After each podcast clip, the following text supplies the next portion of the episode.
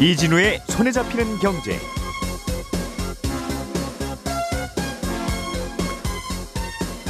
안녕하십니까 이진우입니다.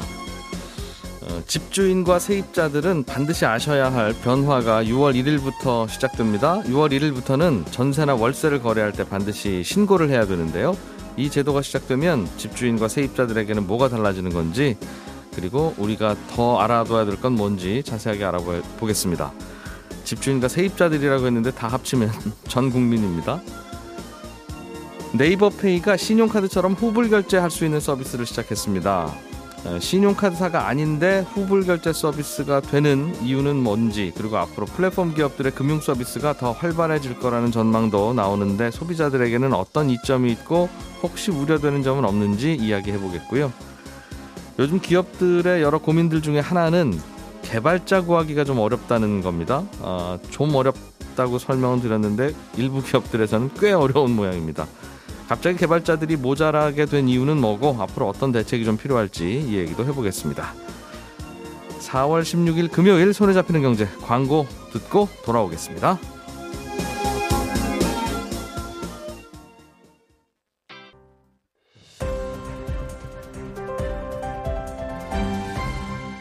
이진우의 손에 잡히는 경제. 네, 오늘도 어, 쏟아지는 경제 뉴스들 중에 꼭 알아야 될 것들 중에 복잡하고 어려운 것들만 좀 골라서 가급적 쉽게 알려드리겠습니다. 김현우 생복자산관리연구소장 그리고 손에 잡히는 경제 박세훈 작가 윤성원 PD 두 분 나오셨습니다. 어서 오십시오. 예, 안녕하세요. 아, 목소리만 들으면 한 10분 나와 계신 것 같아요. 오늘 뭔가 화음이 맞았던 것 같아요. 약간 화음 넣었어요. 그렇죠. 금요일이라서. 힘내시기 바랍니다. 자, 오늘 전월세 신고제에 대해서 배워보려고 하는데 6월 네. 1일이니까 뭐 한 한 달 반 남았나요? 예, 그렇습니다. 어, 그때부터 전월세 계약을 하면 네. 이제 따로 신고를 다 해야 된다는 것인데 예. 에, 이렇게 하는 이유는 뭐 여러 가지 효과가 있겠죠. 세금도 더 걷어야 되고 그 동네 전월세 값을 정확하게 우리가 알 수도 있게 되고. 그렇습니다. 음. 지금 국토부 사이트에 들어가면 전월세 가격 얼마인지 대강 나오던데 이거는 뭡니까 그럼? 그러니까 지금도 국토부 실거래가 공개 시스템 사이트에 들어가 보면 예. 주택의 매매 가격 그리고 전월세 가격을 확인할 수는 있습니다. 다만 예. 매매의 경우는 계약일로부터 정해진 기간 내에 반드시 신고를 하게 돼 있어서 음. 자세하게 알 수 있는데 네. 전월세는 지금 그렇지는 않습니다. 그럼 실거래가 시스템에 있는 정보는 뭐냐? 음. 그건 세입자가 주민센터에 가서 확정일자를 받으면 예. 그 정보를 주민센터에서 일하는 공무원이 음. 실거래가 시스템에 등록하는 겁니다. 그러다 보니까 정보가 제한적이죠. 대략 전체의 30% 정도만 지금 우리가 파악을 하고 있다고 합니다. 되게 전세금 많은 전세는 확정일자를 꼭 받아야 그게 보호가 되니까 대부분 그렇죠. 받으러 오실 텐데 월세는 거의 안 음. 보증금이 별로 많지 않은 월세는 네. 귀찮아서 안 하기도 하고 네, 단기 계약하는 경우도 많으니까. 가끔은 또 집주인이 아 이게 좀 신고 안 하시면 안 돼요 하는 경우도 있고 예. 음, 그렇다고 하더군요. 예. 그래서 정부가 이제 전월세도 그럼 다 등록하게 해서 음. 전월세 가격 정보도 폭넓게 확보를 하겠다는 거고요. 예. 이 정보들을 모아가지고 11월쯤에 데이터를 공개하겠다는 겁니다. 어느 지금 동네 계획으로는. 얼마에 거래된지를 그렇습니다. 그 이후엔 수시로 보여준다는 거죠. 11월에 한번딱 1년에 한 번 하고 마는 게 아니라. 그렇죠. 11월부터 그 데이터를 공개하겠다라는 거예요. 음. 예. 그러니까 우리 동네 어느 집이 월세 얼마 사는지를 대강 알 수 있게 되는 거네요. 네, 그렇습니다. 그래서 프라이버시 침해라는 논란도 있기는 있어요. 그죠? 네. 음, 자, 그러면 저- 전세 월세 계약하는 집주인들은 다 신고해야 됩니까? 그렇습니다. 지역으로 보면 웬만한 도시에 사는 분들은 다 해야 되고요. 예. 웬만한 주택은 다 해야 됩니다. 사람 사는 곳이면 다 해야 돼요. 음. 한자집 비닐하우스도 사람 살면 다 해야 되고요. 예. 가격 기준으로 보면 보증금 6천만 원 또는 월세 30만 원을 초과하는 계약이 면다 해야 됩니다. 예. 어, 월세 30만 원까지는 신고 대상이 아니라는 겁니다. 30만 원보다 낮은 월세는 신고 대상에서 뺀 건 굳이 번거롭게 그것까지는 하지 마세요라는 뜻입니까? 그렇습니다. 이게 저도 궁금해서 어제 국토부 담당 사무관하고 통화를 해봤는데 예. 아 쪽방이나 고시원 사는 분들은 월 10만 원, 20만 원 정도 내시는데 음. 이분들에게까지 신고 의무 지우고 신고 안 했다고 과태료 물리는 건 좀 너무한 거 아니냐 이런 음. 것도 있었고 전국 평균 기숙사비가 월 30만 원이라는 거 요것도 예. 참고를 했다고 합니다. 그러니까 걱정되는 건 월 20만 원짜리 방을 한 50개쯤 임대하는 분이 있으면 네, 이분은 세금 내셔야 될 텐데 싶은데 네 거의 그런 경우는 없을 거라 이 말이죠. 그렇습니다. 음. 자, 그러면 세입자 입장에서 뭐 집주인 입장에서 달라지는 게 뭐죠? 일단은 번거로워지기는 할 것 같고. 그렇습니다. 우리나라에서는 기준 시가로 9억 원 이하의 집 한 채를 월세로 주는 경우에 네. 그리고 연간 임대 소득이 400만 원을 넘지 않는 경우를 빼고는 모든 임대 소득에 대해서 소- 세금을 물립니다. 집한 채 있는데 그거 월세 주고 있어. 나는 따로 전월세 살고. 그렇습니다. 이런 경우는 기준 시가 9억 원 이하인 집 음, 그런 집한 채 있는 경우는 빼준다. 그렇습니다. 그리고 예. 연간 임대 소득이 400만 원인 경우도 어, 세금이 거의 없습니다. 그러니까 월세 한 없습니다. 34만 원을 안 넘으면 네, 그렇습니다. 음, 한 채일 경우에 네, 요거 경우 빼고는 임대소득은 다 세금을 내야 되는데 지금 이미 예, 예. 그 동안은 이런저런 이유로 신고도 안 하고 거기에 대해서 이렇게 잘 걷지도 않고 있었거든요. 네. 음, 근데 앞으로는 이거 반드시 신고하게 되니까 어, 안 내던 세금 이제 내게 되는 거고요. 집주인 입장에서는 지금도 안 내, 내야 되는데 지금도 안 내고 있으면 앞으로도 안 내도 신고를 하면 이제 드러나니까. 아, 알겠어요. 뭐, 세- 뭔가 좀 압박을 하는 거군요. 그렇습니다. 예. 물론 이제 국토부는 아 이거 세금 거두려고 하는 거 아닙니다. 저희 그냥 어, 거래가 어떻게 투명하게 잘 되는지 보려고 하는 겁니다. 라고 음. 무슨 박았는데 집주인들 입장에서는 아 이거 신고도 다 됐고 내가 도장 찍어서 신고했는데 그렇습니다. 세금도 내야 되는 건가 하는 생각 할 수 있겠죠 한 번 더. 네. 음. 이런 내야 되는 겁니다, 이미. 네, 국세청이 안 들여다 볼 이유는 없는 거니까요. 예. 세입자 입장에서는 뭐가 좋아지냐면 신고를 하면 바로 확정일자가 부여가 되거든요. 예. 그동안은 확정일자 받으려면 주민센터 갔어야 되는데 음. 이런 번거로움은 좀 덜 수 있고 어, 온라인으로도 할 수 있으니까 아. 좀더 편해집니다. 이삿날 굳이 주민센터 안 가도 된다. 그렇습니다. 그리고 수수료 600원 아낄 수 있다라는 점도 장점이라면 장점입니다. 예. 이거는 신고 안 하면 무슨 과태료 있어요? 과태료 내야 됩니다. 계약일로부터 30일 내에 신고를 해야 되는데 신고 안 하는 기간이 길어질수록 과태료 금액이 올라가거든요. 예. 어, 신고를 늦게 한 기간이 3개월 이내라면 예. 4만 원 정도. 근데 계약일로부터 한 2년 넘어가면 음. 과태료 100만 원 내- 매기고요. 예. 계약 내용을 속여서 신고하는 경우엔 과태료 100만 원 바로 매깁니다. 아하, 그렇군요. 이거 지금 집주인과 세입자가 다 알아야 되는 거죠. 다 집- 알아야 됩니다. 집주인이 신고해야 되는 겁니까? 세입자가 신고해야 되는 겁니까? 아, 의무는 둘 다입니다. 둘 다인데 어느 네. 한쪽만 신고를 해도 그건 인정해 주기로 했습니다. 아, 둘다 신고할 필요는 없고. 예. 그럼 집주인이 신고하는지 세입자가 체크해야 되고. 네. 세입- 문자 보내 줍니다. 집주인이 신고하면 야, 이런 이런 내용으로 신고가 됐습니다. 아, 세입자한테. 세입자에 보내 줍니다. 음, 세입자 문자를 어떻게 알고요? 그 서, 드, 서류에 들어있겠죠. 번호를. 계약서에. 나의 정보를 공개한다고 동의도 안 했을 텐데. 그래서 이게 개인정보 침해 논란이 있긴 했는데 김현우 소장이 금요일쯤 되면 피곤해서 되게 신경이 날카로워져 있어요. 어, 좀 이해합시다. 잘 관리하겠죠. 네. 그렇군요. 신고를 안 하면 안 하면 어, 떻게 압니까? 아, 이 내용도 제가 국토부 사무관한테 물어봤는데 여기까지는 아직 구체적인 계획을 아. 세우고 있지는 않다고 합니다. 그래서 하, 과태료를 하시겠죠. 음. 6월 1일 시작하면 딱 매기는 게 아니라 네. 1년 정도 유예 기간 두거든요. 예. 이 기간 안에 방법을 꼭 찾겠다고 했습니다.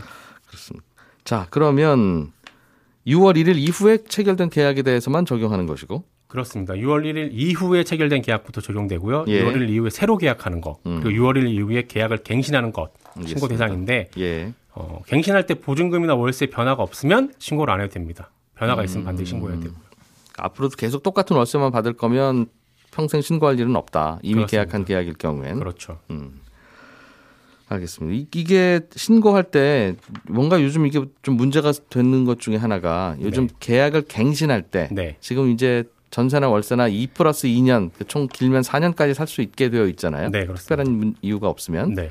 그럴 때 계약 갱신 여부를 을 묻게 되어 있는데 예, 거기 보면 계약 갱신 청구권을 썼는지 안 썼는지 체크하게 돼 있어요 신고서에. 즉 월세 이제 전월세 신고를 앞으로 해야 되고 예. 신고서에는 이거 갱신 계약입니까? 네, 갱신할 때 에, 계약 갱신 청구권을 세입자님이 쓰신 겁니까? 안 쓰신 겁니까? 네 체크하게 돼 이거를 있어요. 체크하게 돼 있죠. 예, 그렇습니다. 그런데 보통은 집주인이 전세를 10% 올려달라고 했다. 네, 그런데 내가 그냥 어쩔 수 없이 냈다. 네, 라고 하면 이건 계약갱신 청구권을 안 쓴 거죠. 그렇죠. 계약갱신 청구권은 5% 이내로 계약을 갱신할 수 있는 권리인데 네, 한번 올려주고 그럼 이 권리는 갖고 있다가 다음에 써야지 하면 알 수 있는데 네, 이게 예를 들면 한 5% 까지 혹은 3%만 올리고 그냥 갱신 계약했으면 네. 이건 계약 갱신 청구권을 쓴 건지 안 쓴 건지 세입자도 헷갈리고 집주인도 헷갈리겠어요. 보통은 그래서 아, 이 예. 부분 굉장히 중요한데요. 이 경우에는 그냥 합의 계약인 경우도 계약 갱신 청구권을 쓴 거라고 간주하는 분들이 굉장히 많습니다. 집주인도 그렇고 세입자도 그렇고. 예. 근데 이거는 어, 법 해석으로 들어가면 안 쓴 걸로 되거든요. 응? 그게 무슨 말이에요? 어, 그러니까 계약갱신 청구권을 쓰겠다라고 명확하게 표시를 하지 않은 이상은 예. 합의 계약인 경우에는 예. 그 말씀하신 것처럼 그냥 3% 올렸으니까 나는 이거 쓴 거야라고 생각하고 넘어간 경우에는 음. 안쓴 걸로 된다는 거예요. 그렇기 어허. 때문에 예. 요 문제가 앞으로 굉장히 중요해질 겁니다. 집주인하고 세입자 사이에 아니 나는 쓴 건데 아니 나는 안 쓴 건데 계약갱신 나는 갈등이. 많아질 거거든요. 음, 그냥 무난하게 서로 합의 연장했을 경우엔 네. 세입자는 계약갱신 청구권 난 안 썼어. 네. 집주인이랑 안 싸웠으니까 네. 라고 생각하는 거고 그렇습니다. 집주인은 5% 넘게 올리려고 했다가 내가 참고 5% 이하만 올렸으니 네. 세입자도 계약갱신 청구권 권리를 한번 쓴 거니까 네. 2 플러스 2년 4년 사시고 나면 나는 내보낼 수 있겠구나라고 생각할 수 있다는 거죠. 그렇죠. 근데 그건 집주인의 착각이다. 그렇습니다. 이 부분이 야, 아, 이건 좀 골- 원래는 이번에 전월세 신고제를 하면서 예. 이 내용도 함께 포함해서 하려고 했는데 이 내용이 빠졌거든요. 어, 근데 이 내용은 반드시 아셔야 되니까 예. 근데 또 이거 설명하려고 하면 한 30분은 걸려요. 지금 설명드리기는 힘들고 오늘 커피 타임 시간에 요거 자세히 다시 한번 말씀드릴게요. 음, 커피 타임이라는 게 저희가 그냥 따로 만나서 커피 한 잔 하면서 이런저런 얘기 하는 것인데 저희가 생방송 시간은 좀 부족해서 팟캐스트와 다시 듣기에만 좀 들려드리고 있습니다. 네. 어, 전 국민이 다 필요한 거니까 오늘 한번 들어보세요. 네.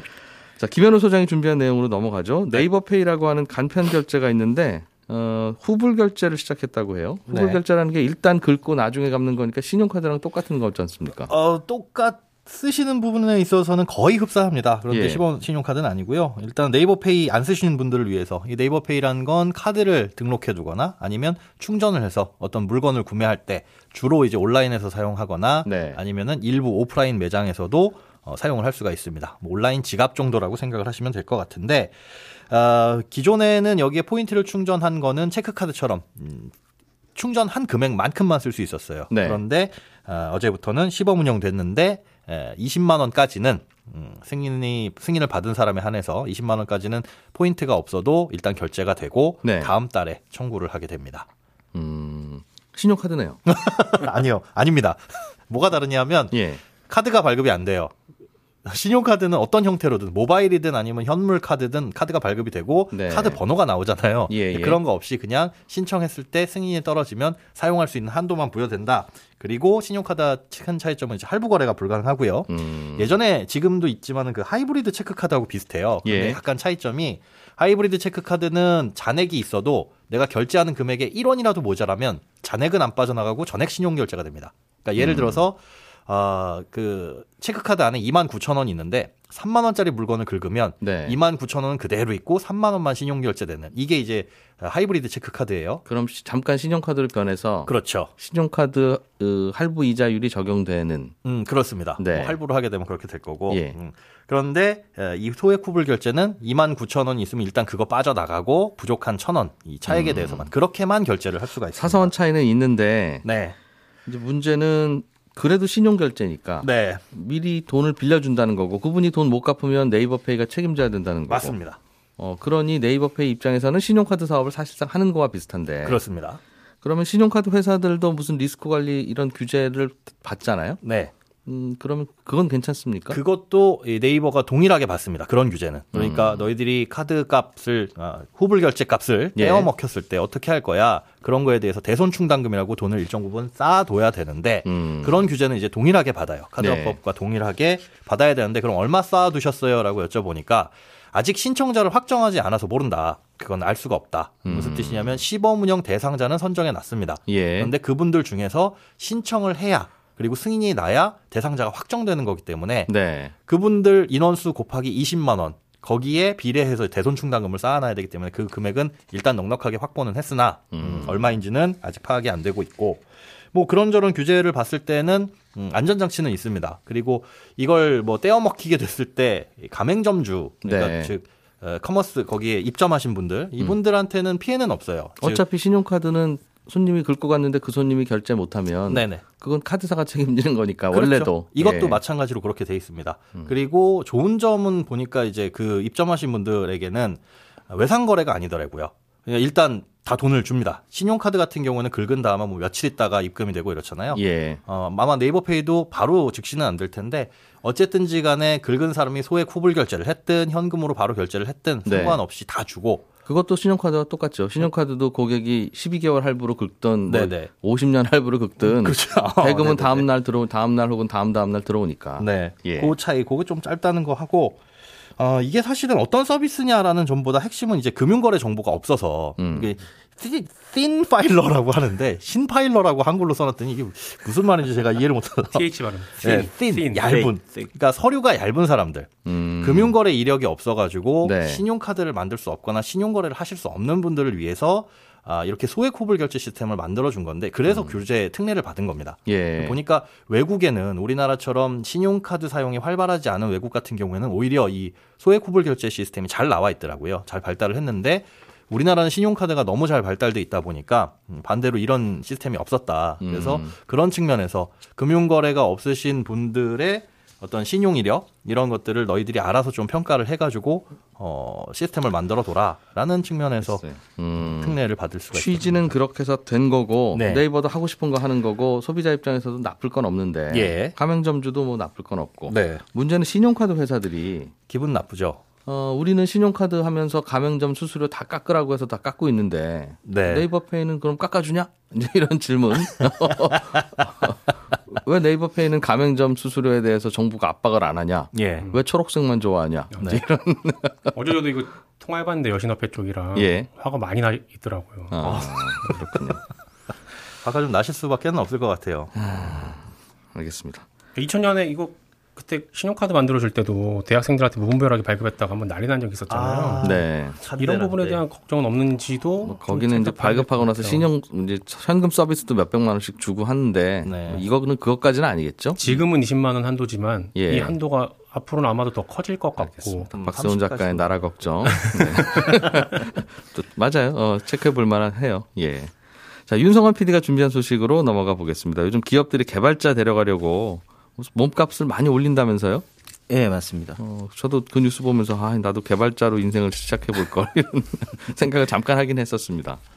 신입사원 연봉이 6천만 원이라면서요? 요즘 개발자는 그게 그러니까 좋은 회사, 그러니까 뭐 보통- 얘기하는 뭐 네카라 쿠베 뭐 이렇게 얘기하는데 그게 뭐예요? 네카라 네카라코베요? 네이버, 카카오, 라인, 배달의 민족, 그다음에 쿠가 뭐 쿠팡, 쿠팡이겠죠. 예, 예, 아. 그렇게 뭐 요 요 다섯 개 회사들 정도가 예. 요렇게 좀 많이 준다고 하더라고요. 음. 예, 한 5, 6천 정도. 조금. 네. 네네. 개발자는 무슨 앱 앱을 만드는 사람입니까? 어, 그렇죠. 그러니까 뭐 이렇게 흔하게 우리가 좀 익숙한 말로 좀 프로그래머 뭐 이렇게 얘기를 할 수도 있겠고 예. 우리 뭐 그러니까 뭐 인터넷 뭐 어플리케이션 아니면 네. 인터넷 사이트 예. 저희 뭐 쓰는 인터넷 라디오 미니 음흠. 이런 거 개발하는 분들이고 네. 뭐 이거 말고도 뭐 이렇게 뭐 서버 관리라든지 아니면 음. 보안 프로그램을 만든다든지 예. 또 요새 뭐 넷플릭스 같은 OTT 있지 않습니까? 그런 예. 것도 만들고 음. 뭐 알파고 같은 AI 게임, 메타버스 요새 그러니까 이 사람들 없으면은 요즘 세상이 잘 안 돌아갈 것 같은 대부분 이런 소프트웨어. 만드시는 분들 그렇죠. 그분들을, 그분들을 통칭해서 개발자. 통칭해서 네 맞습니다. 개발자도 초급이 있고 고급이 있고 그렇다면서요. 그렇죠. 이거 그러니까, 경력이 얼마 안 되면 초급, 경력이 많으면 고급 그냥 그렇게 생각하면 됩니까? 음, 아무래도 그런데 예. 이제 개발자들한테 물어보니까 뭐 초급 고급 나누는 기준은 일단 초급은 그냥 보통 coder라고 하는데 예. 뭐 코딩이라고 요새 많이 하잖아요. 코딩이라는 게 뭐 쉽게 얘기하면 그 사람의 언어를 컴퓨터 언어로 바꿔가지고 예. 이 사람이 원하는 걸 컴퓨터가 구동할 수 있게끔 만들어주는 사람인데 음. coder들은 정말 그 코드를 칠 수 있는 사람이고요. 예. 번역할 수 있는 사람이고 예. 개발자는 그걸 넘어서 아예 하나의 프로그램을 만들고 작동시킬 수 있는 음. 그런 고급인 거죠. 그리고 뭐 무슨 사람이 많이 몰려도 다운시키지 않게 하고 음. 뭐 그런 작 그런 고급 개발자가 예. 따로 있다고 합니다. 음. 네. 주로 이제 고급 개발자가 부족하다는 뜻인 것 같은데 예, 예. 이게 갑자기 어려워진 이유가 뭐예요? 개발자들이야 늘 뭐 앱도 하루 이틀 만든 게 아니고 모바일 시대가 온 게 어제 오늘이 아닌데 그렇죠. 왜 요즘 갑자기 이 난리예요? 그게 사실 하, 닷컴 버블 영향이 좀 있었고요. 그 그때 이제 2000년대 초반에 예. 굉장히 그 개발 그러니까 그때 막 인터넷 사이트 엄청 많아졌잖아요. 예. 그때 개발자가 많이 쏟아졌는데 음흠. 회사들이 많이 망하고 그 사람들이 갈 데가 없으니까 네.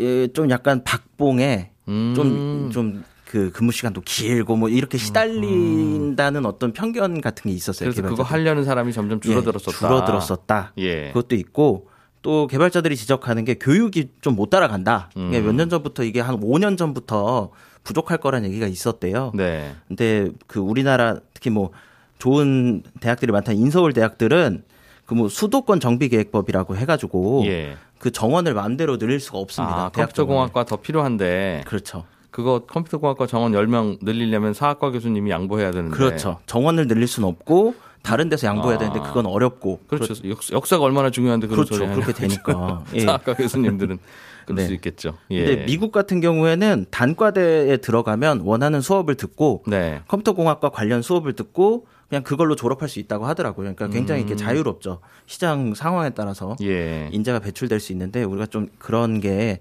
좀 부족하지 않나 이런 음. 얘기도 서울대 있습니다. 컴퓨터 공학과는 2000년 중반에 한 5년 정도 미달나지 않았었나요 그때? 어, 그- 정원의 그렇죠. 문제가 아니라. 예, 그러니까 정원 그 아예 말씀드린 대로 그 닷컴 버블 이후에 인기가 좀 인기가 없었던. 예. 음. 근데 요새 갑자기 뭐 이렇게 대기업들도 네. 어뭐뭐 AI니 자율주행이니 이런 거 막 시작하면서 아, 전부 다, 다 개발자 필요한 일인데 그렇죠. 미래 산업 하려면 네. 갑자기 필요하니까 이제 갑자기 공급이 안 되는 거군요. 맞습니다. 그럼 관련 대학을 꼭 나와야 돼요? 안 나와도 돼요. 요새 사실 그래서 네이버 같은 경우에는 예. 그 900명을 뽑는다고 하는데 음. 그거를 자기들이 뽑아서 개발자로 키우는 거예요. 그러니까 알겠습니다. 좋은 개발자로 키워서 우리가 잘 써먹겠다. 청취자 중에 박영주님께서 저 개발자입니다라고 문자를 보내오셨는데 작년 대비 연봉은 2천 올랐는데 이 일이 얼마나 힘든지 간과하시는 겁니다. 제가 개발자로 태어났을 걸 그랬어요라고 농담을 했더니 아마 조언을 주시네요. 그래서 개발자들이 많이 포기하고 다른 일을 하고 그래서 개발자 부족한 겁니다라고 정정을 해주시네요. 자 오늘 여기까지 하겠습니다. 오늘 그 전월세 신고제 관련해서는 저희가 잠시 후에 커피타임에서 자세하게 얘기해서 다시 듣기 팟캐스트에 올려드릴게요. 꼭 한번 오늘은 들어주시기 바랍니다. 예, 손에 잡히는 경제 여기서 마무리하겠습니다. 이진우였습니다.